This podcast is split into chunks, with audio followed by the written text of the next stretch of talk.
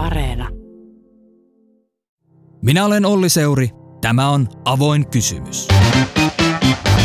Podcast, jossa haastattelen haastattelijoita haastattelemisesta. Journalistisen haastattelun maailma on laaja ja kiehtova. Onhan kyse ihmisistä ja kohtaamisista.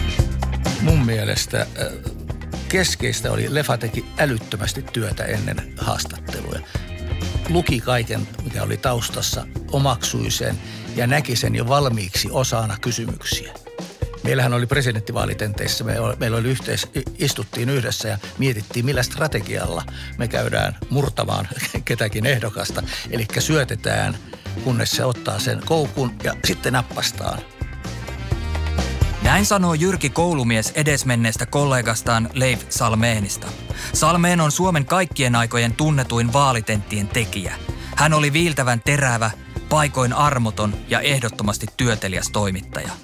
Tässä Avoin kysymys-podcastin bonusjaksossa selvitän, miksi juuri Salmeenista tuli haastattelija-ikoni.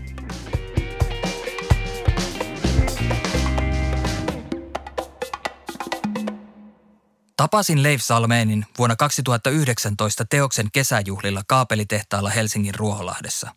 Tapaaminen oli unohtumaton.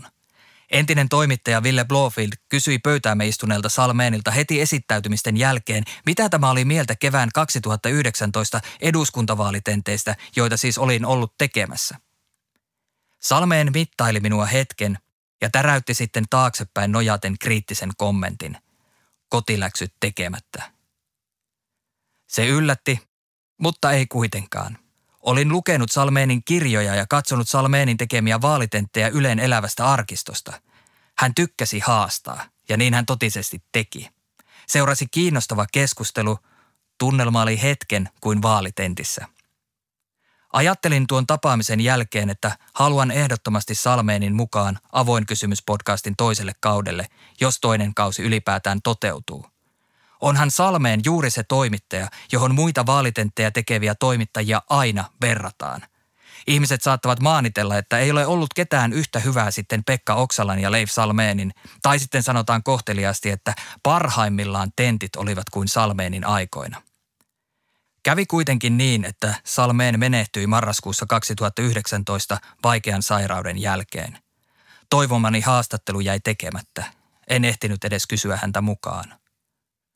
Haastattelun sijaan kutsuin Artlabin Vallilaan kaksi Salmeenin vanhaa kollegaa.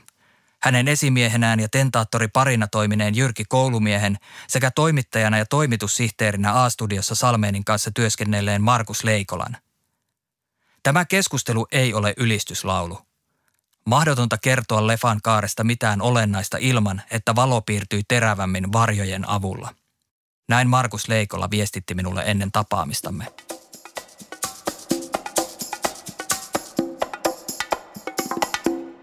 Jyrki Koulumies ja Markus Leikola, tervetuloa Vallilaan Art Labiin. Kiitos. Kiitos.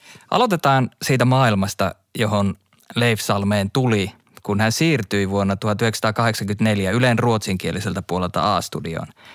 Millaista aikaa silloin elettiin politiikan journalismissa? No se oli tietysti jo, muutos oli lähtenyt käyntiin, koska Kekkonen ö, oli jo häipynyt maisemasta – ja se oli Kekkosen aika, joka kaikkein eniten niin kuin jarrutti poliittisen journalismin tuota, ö, vapautumista, niin kuin voidaan sanoa. Mutta siinä oli semmoinen aika raskas historiallinen perinne aikaisemminkin, josta minusta hyvä esimerkki, haastatteluesimerkki on ensimmäinen ja ainoa Sibeliuksesta tehty haastattelu, jonka Yleisradion haastatteluosaston päällikkö teki jo jotain sukua Sibeliukselle. Jokainen kysymys alkoi kysymyksellä, herra säveltäjä professori, saanko kysyä teiltä? Ytimeen päästiin siinä vaiheessa, kun kysyi, että herra säveltäjä professori, saanko kysyä teiltä teidän työstänne ja sen jäljestä? Ja Sibelius sanoi kyllä. Ja sen jälkeen kysymys oli, onko siinä jotain eroa, kun jossain toisessa maassa soitetaan teidän musiikkianne tai toisessa maassa?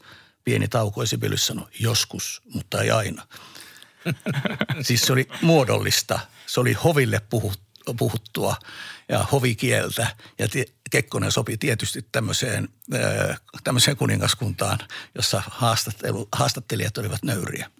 niistä kolmesta kerrasta, jolloin tuli A-studion, tulin kesätoimittajaksi 84 jo, tota, ensimmäisen kerran. Ja silloin oli juuri ollut toukokuussa se Pekka Oksala vetämä puoluejohtajakeskustelu, jossa Sorsa tuota, ää, suimistui ja suivaan, suivaantui, suivaantui ja sitten me puhui infokratiasta, joka siis tarkoittaa samaa kuin, että että mä oon miettinyt perästä päin, että se on yksi semmoinen niin kuin, tavallaan murroksen semmoinen selkeä vaihe ja merkki on, on, on se, että kun poliitikot, johtavat poliitikot käyvät vastaiskuun, eli siis kokevat, että jokin on muuttunut tässä valtatasapainossa, niin tota, ja siinä mielessä tietysti niin kuin on, on itse, itse toiminut journalistina tilanteessa, jossa voi sanoa, että, että mä ajattelin, että se oli jonkinnäköinen interregnum, siis että vanha kutyymi.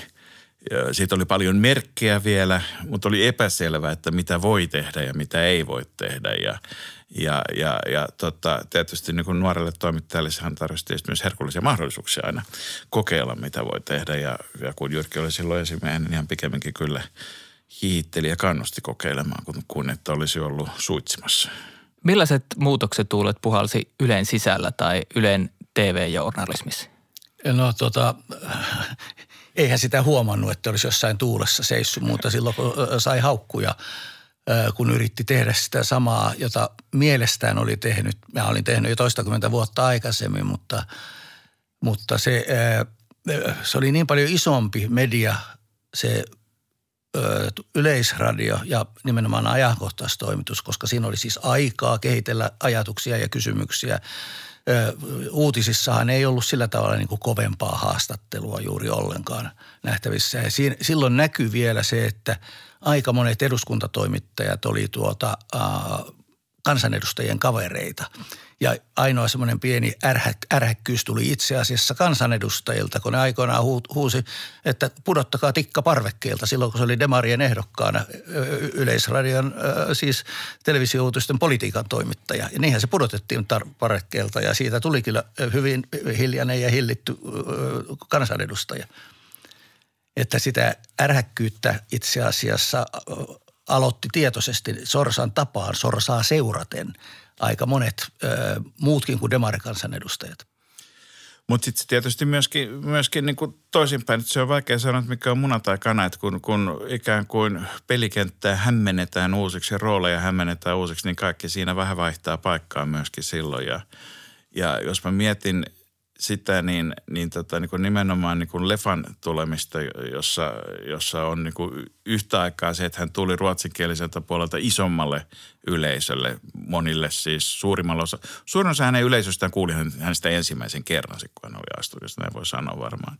Mutta siinä sekä niin kuin tota, genre toi hänestä puolia esiin, mutta myöskin kyllä hän vaikutti sen genren syntyyn sama, samaan aikaan. Että nämä niin kuin, tota, ja varsinkin pienessä maassa, niin, niin, niin, niin harvemmin on niin asioita, jotka vaan ovat henkilöistä täysin riippumattomia, mutta ei tietenkään niin, että kaikki olisi vain henkilöistä kiinni. Mulla se niin kuin muutos e, ei ollut niin perustavaa laatua muutosta mun journalismiin, koska mä olin siihen asti toiminut pääasiassa ulkomaan toimittajana. Ja kun mä tulin toimituspäälliköksi, mulla oli vastuulla oli sitten presidentin vaalitentit, presidentin puheiden tuota, tuottaminen ja yleensä vaalitentit laajemmassakin mitassa, niin silloin mulla ei ollut sellaista taakkaa niin kuin edus, mä olin mä käynyt eduskunnassa aika paljon, mutta tuota, ei ollut taakkaa siitä, että miten käyttäydytään poliittisena toimittajan. Pitääkö olla varovainen, ettei kaverit eduskunnassa loukkaannu ja niin edelleen. Ja tietysti, tietysti jos puhutaan niin presidentinvaali- ja eduskuntavaalitenteistä, niin täytyy ottaa huomioon myöskin, että siis 82 presidentinvaalit oli niin kuin ensimmäinen, jossa niin kuin voi sanoa, että aidosti, siis, siis tilanne oli auki. Tenteillä on ihan erinäköinen funktio semmoisessa, kun sitten jos kaikki tietää lopputuloksen. Ja samoin tietysti, että vaikka 83 vaaleissa edelleenkin punamultapohja jatkoi, mutta olihan se sensaatio, että SMP tuli hallitukseen, joka olisi ollut Kekkosen aikana täysin mahdotonta. Siis vain puolitoista vuotta Kekkosen kauden päättymisen jälkeen ja sitten se, että, että täysin eri pohjalle muodostettiin hallitus, hallitus sitten 87 vaaleissa, niin, niin, niin tota, musta nämä on semmoisia niin kuin, mitä nyt sanoisin, lähestulkoon objektiivisia aikakauden muutoksen merkkejä. olisi ollut täysin kummallista, jos journalismi ei olisi muuttunut silloin, kun politiikan mannerlaatat muuttuu, mm. liikkuvat näin paljon.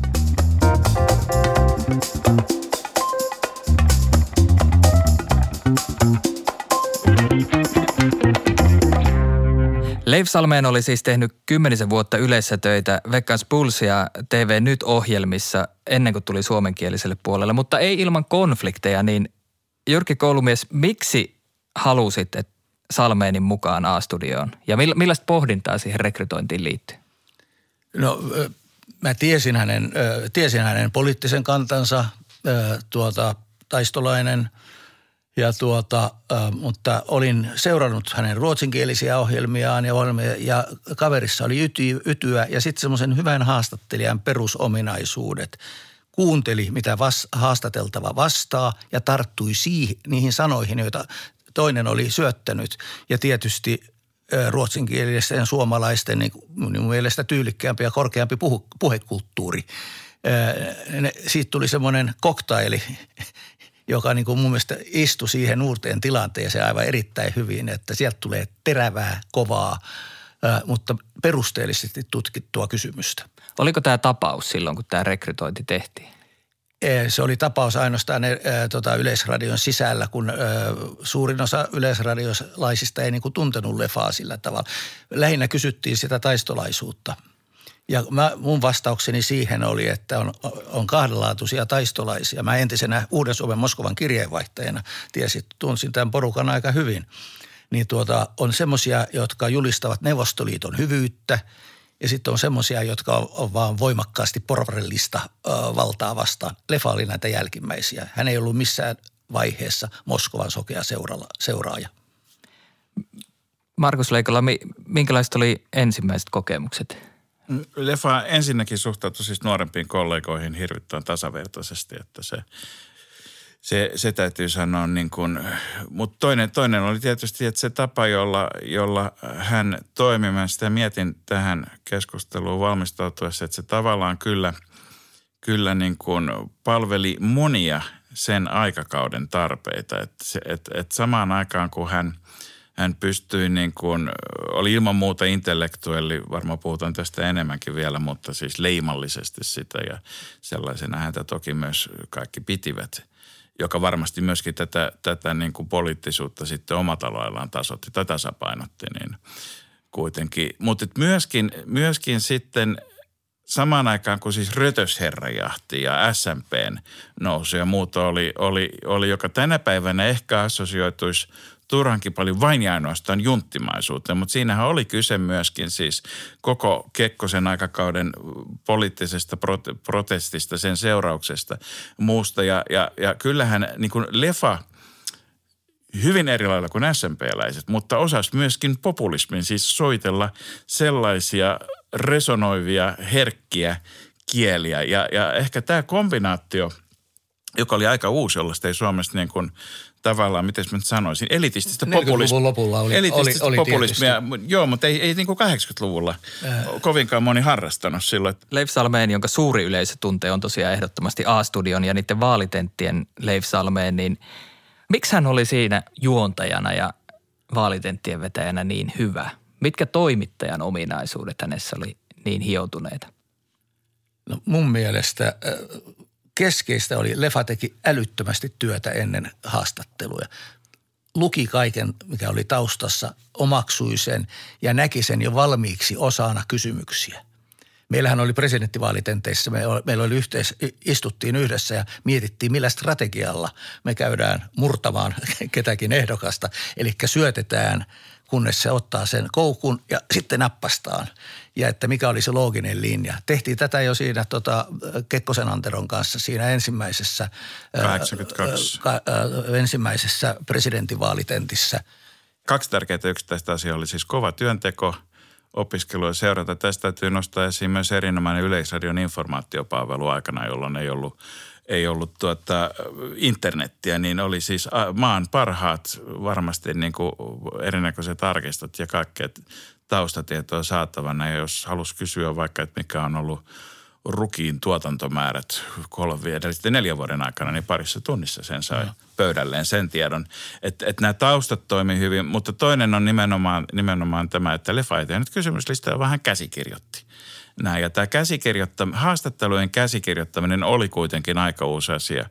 Ja, ja nimenomaan suorassa lähetyksessä tietysti korostuu se, että, että jos jo, tota, tämmöinen ikään kuin sitten äärimmilleen viety aina peluuta lähentelevä niin kuin tämmöinen taktinen – ja, ja drama, dramatisoiminen. Ja, ja tai, Ja dramatisointiahan voi tehdä monilla tavalla ja leffa oli myös siinä hyvä, että, että aina kun me puhutaan esiintymisestä, niin siinähän on pikkusen semmoista näyttelemistä myöskin tai vähintäänkin minusta hyvä haastattelija on tietoinen siitä, miltä hän näyttää, kuulostaa – milloin pitää taukoa ja milloin taas on sitten reagoivinaan asiaan milläkin tavalla kulloinkin. Niin, niin, niin nämä on ehdottomasti sen kaltaisia niin ammattitaito-ominaisuuksia, jotka Lefa, Lefa niin kuin, hän, hän jalosti niitä myöskin koko ajan. Ja äh, hän, hän rakasti draamaa, niin se oli tuota, äh, hänen tyttöystävässäkin oli ollut useat näyttelijöitä ja niin edelleen. Että tuota. Josta kaikesta seurasi myöskin sitten semmoinen elementti, joka välittyy nimenomaan televisiossa erittäin hyvin, eli viihtyminen. Hän viihtyy ruudussa ja, ja tuota, no. tämä termi, että, että ihminen, jota kamera rakastaa, niin, niin, niin, tota, niin siinä on kyllä ihan vissiä perää. No. Mutta mun mielestä niin kun keskeinen elementti tässä käsikirjoittamisessa on myös mielikuvitus. Ja, ja mielikuvitus siitä, että mitä voi tapahtua, mitä seuraavaksi, siis joka edellyttää viime kädessä empatiakykyä. Nyt jos Lefasta ajatellaan, että hän on ollut inkvisiittori tai julmo tai muuta, niin, niin ehdottomasti hänellä on ollut siis vahva empatia. Sehän näkyy myöskin hänen kaikessa poliittisessa journalismissa hän oli vähäväkisten puolella, riippumatta siitä, tykkäskö vähäväkiset itse siitä tai ei, saati sitten tykkäskö muut siitä. Mutta myöskin siis siten hän osasi asettua niin kuin sen haastateltavan kulloisenkin luonteenlaadun ja poliittisten tavoitteiden aseman, asemaan. Ja, ja silloin niin kuin se iso työmäärä usein yhdistyi siihen, että sitten hän näki, niin kuin, että vähän niin kuin salapoliista etsivät, tuossa kohtaa voi olla aukko – tai vähän niin kuin, että missä, missä hovimestari oli, kun tuo tapahtui. Ja tämän kaltaiset asiat, jotka, joka, joka siis on spekulatiivista journalismia tietysti mielessä. Ja toinen spekulatiiviset elementit ihan toisella tavalla kuin mitä, se, mitä Jyrki viittasi tuohon Sibeliuksen haastatteluaikoihin. Puhutaan esimerkkeillä. Salmenin ura huipentui varmaan just vuoden 87 eduskuntavaalitenteissa Pekka Oksalan kanssa ja sitten näissä presidentinvaalitenteissä 88, jossa, jotka on jo mainittu ja Jyrki Koulumies oli siinä parina, niin – siellä on noussut esiin esimerkiksi SDP-vaalitentti, löytyy myös elävästä arkistosta Yleltä. Voi, suosittelen kyllä katsomaan sen kuuden minuutin pyörityksen. Mitä siinä tapahtui? Jyrki Koulumies, äh, viittasit siihen jopa Leif Salmeenin muistokirjoituksessa. Äh, joo, tota, se oli tietysti se, äh, oli kun Erkki Liikanen valtiovarainministeri silloin julisti äh, kaikuvasti, että tuota, hän vaalilupauksena, että las, lapsilisät kolminkertaistetaan kun hän halusi sanoa jotain todella räväkästä, vaikka hän itse asiassa tiesi ja tajusi, että se mikä kolminkertaistui oli ainoastaan se korotus. Aikaisemmin oli korotettu puolella toista prosentilla, nyt pantiin neljä ja puoli prosenttia. Se korotus kolminkertaistui. Ja kun sitten se Liikasenekin päräytti sen sieltä sitten – niin, että se tuli uutisissa puolelta päivin ennen sitä vaalitenttiä illalla, niin Lefa kuunteli sen ja oli se, tehnyt niin hyvin taustat, että sanoi, että ei helvetti. Ja juoksi suoraan, että onko hän sittenkin väärässä. Ja meni tota, tonne tuota, toimitukseen tekemään uusi. Ja sitten murhasilla illalla Liikasenekin siinä niin perusteellisesti, että Liikasenekin muistelmissaan mainitsee ainoastaan, että jonkinlainen epäonnistuminen vaalitentissä oli tämmöistä, vaikka se oli täysmurha. Ja, ja näissä, näissä tota, keisseissä, jotka on, on tästä syystä muistettavia, niin, tota, niin niille, niille on ominaista siis se, että hän jäi, hän kyseenalaisti sen vastauksen, mutta hän kyseenalaisti sitä useamman kerran, mutta tilanteessa, jossa hän itse oli varma siitä. Mä tarkoitan, että hän ei sillä lailla pelannut peliä, vaan, vaan, vaan, vaan, vaan hän kyseenalaisti silloin, kun hän tiesi olevansa, no. tiesi, että hän on oikeassa ja tiesi lisäksi, että toinen on väärässä. No. Toimittajissahan on paljon ihmisiä, jotka tietää olevansa koko ajan oikeassa, no. mutta se, että tietää, että toinen ja on väärässä on jo harvinaisempaa. Ainahan me ollaan mielellämme oltu oikeassa. se, ei ole, se ei ole niinkään vaikeaa, mutta tietää, no. että toinen on väärässä on paljon vaikeampaa. Ja, ja sitten sitten tota, jos sieltä tuli myöskin kelvollinen selitys tai muuta, niin sitten hän sanoi, että hyvä. No. Ja antoi sen niin kuin tunnustuksen ja myönnytyksen. Mun mielestä mä, mä näen hyvin paljon, että se leffan suosio ja legitimiteetti tämän jatkamiselle ja tämän yleiselle, sehän edellyttää sitä, että sulla pitää olla viime kädessä kuitenkin muidenkin kuin vain oman esimiehen niin kuin kannatus ja suosio tälle. Niin se tuli juuri siitä, että hän oli valmis myöskin tunnustamaan hipsuissa vastapuolen niin kuin voitot jälleen kerran lainausmerkeissä silloin, kun niillä oli niin kuin syynsä ja paikka. Jos joku pystyy perustelemaan sen jo omasta näkökulmastaan ja se leffan ideologisuus oli myös sinne, että ideologiset perusteet oli ihan hyvä. Jos porvari sanoi rehellisesti, että hän on porvarillisen elämänkatsomuksen johdosta tätä mieltä ja ajaa tällaista näin, niin leffa sanoi, että selvä. Miten paljon sen ajan juontaminen oli tiimityötä? No Lefan kohdalla mun mielestä ei voi sanoa juontamisena. Lefan toimintaa ei voi sanoa juontamiseksi. Hän oli niin kuin haastaja, hän oli haastattelija ja niin edelleen. Siinä mielessä yksinäinen susi aina studiossa, mutta hän oli kuitenkin team player koko ajan. Pelasi joukkueen puolesta. Ja Lefan kanssa, niin vaikka hän oli selkeästi vanhempi kollega, mutta hän niin kunnioitti ja hän saattoi jostain kysyä niin kuin multa silloin, siis Klopilta, mutta kiinnostu, politiikasta kiinnostuneelta klubilta, niin, niin, tota, niin kuin käsityksiä tai mielipiteitä tai sitten, että ei ollut niin kuin mitään kynnystä myöskään sanoa, että hei itse asiassa tuosta asiasta, niin, niin tota, että miten tuossa, että jos olet jututtamassa illalla, niin, niin onko se tullut ajatelleeksi tuommoista noin. Että et, et ehdottomasti niin kuin teki itse sen shownsa, mutta ei toiminut umpiossa myöskään niin kuin, tai, tai jossain yksinäisessä ylhäisyydessä. Millainen suhde teidän arvion mukaan Salmenilla oli politiikkaa ja poliitikkoihin? Hän on kuitenkin ilmaissut haastatteluissa, että hän tunnusti, että hän on myös poliittinen toimija, jos ymmärretään politiikka laajasti.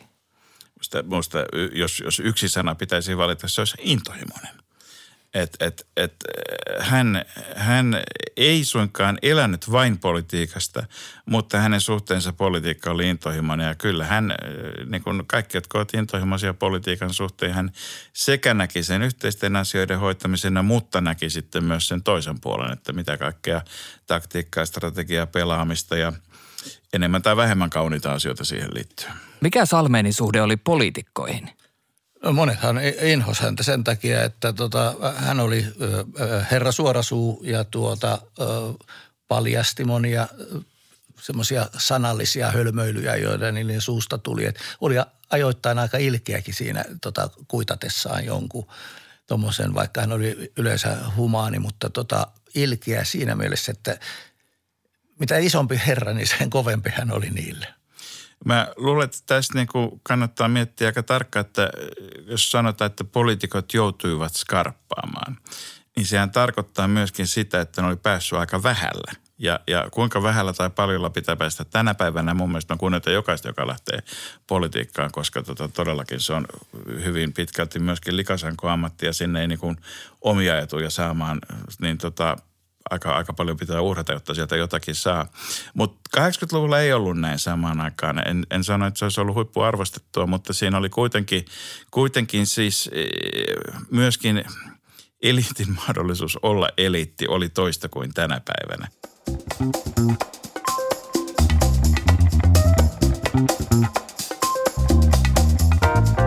Tämä on avoin kysymys.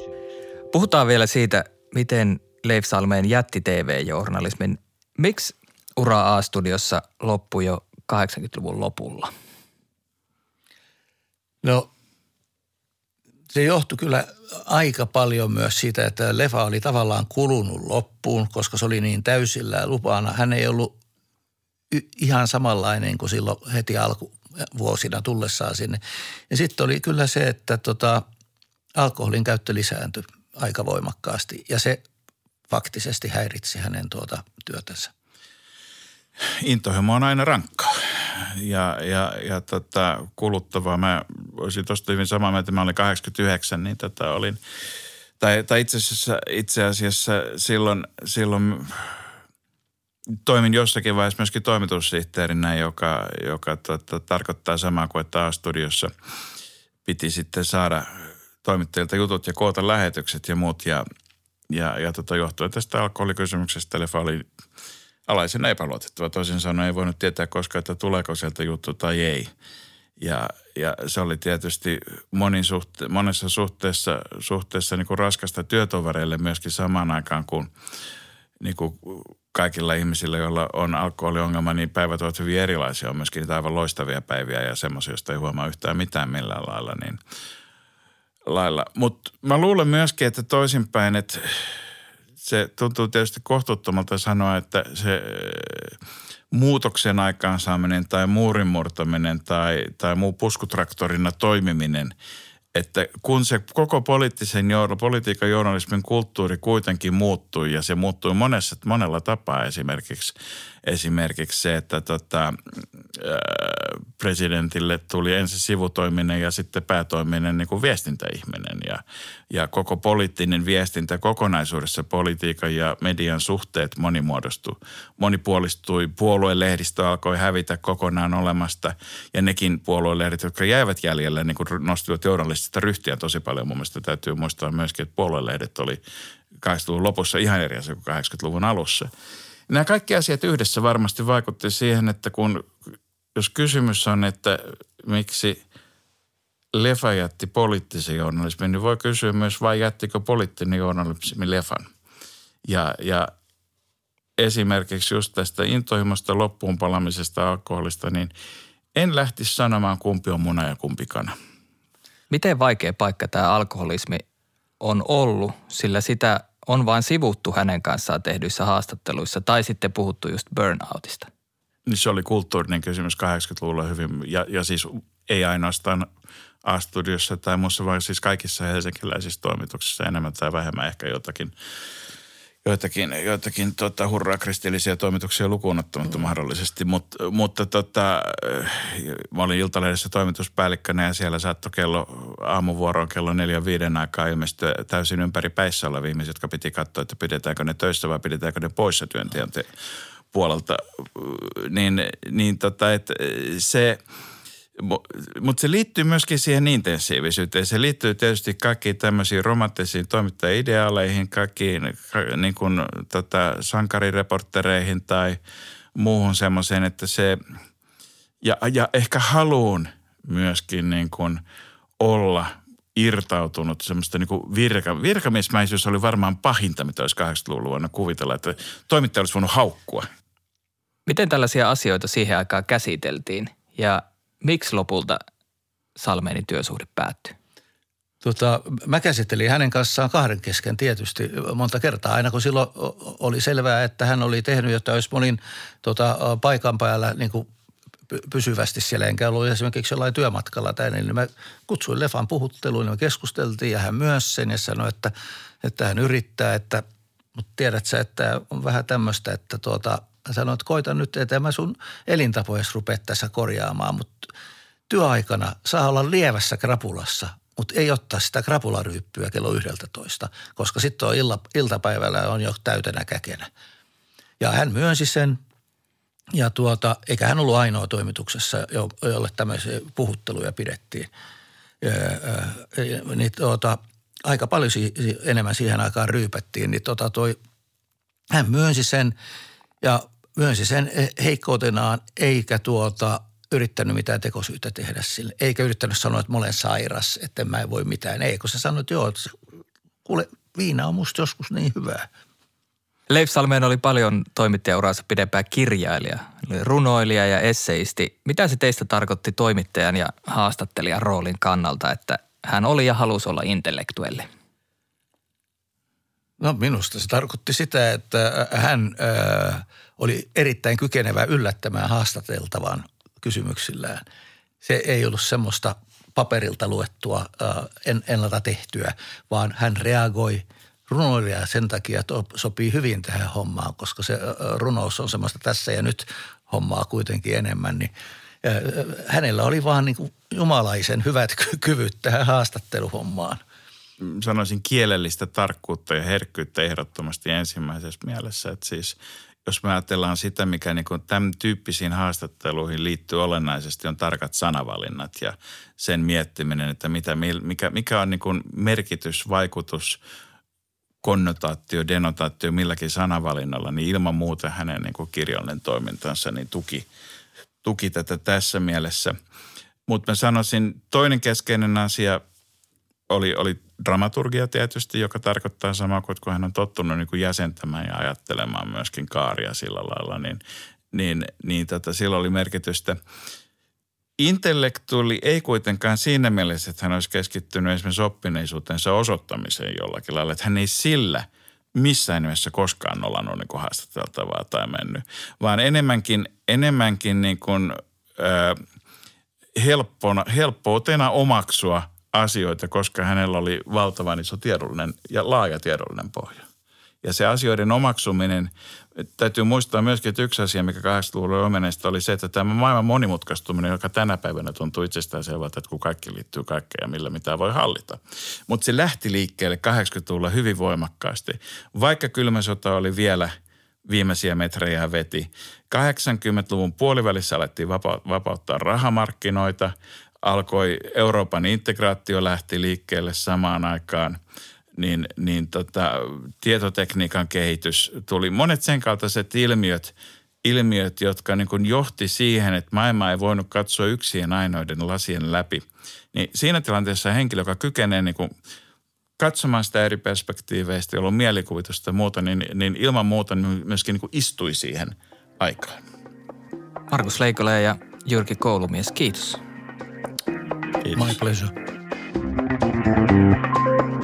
Moi, kiitos että kuuntelit. Tämä erikoisjakso on Avoin kysymys podcastin toisen kauden viimeinen jakso. Kaksi kautta eli kaikkiaan 18 jaksoa löytyy nyt kokonaisuudessaan Yle Areenasta. Jos sarja herättää ajatuksia tai kysymyksiä, ole ihmeessä yhteydessä. Minut tavoittaa Twitteristä ja Instagramista at ooseuri. Avoin kysymys sarjan olen tuottanut ja toimittanut minä, Olli Seuri. Äänituotannosta vastaa Artlab, tuottaja Kimmo Koskinen – äänisuunnittelija Erik Purdon.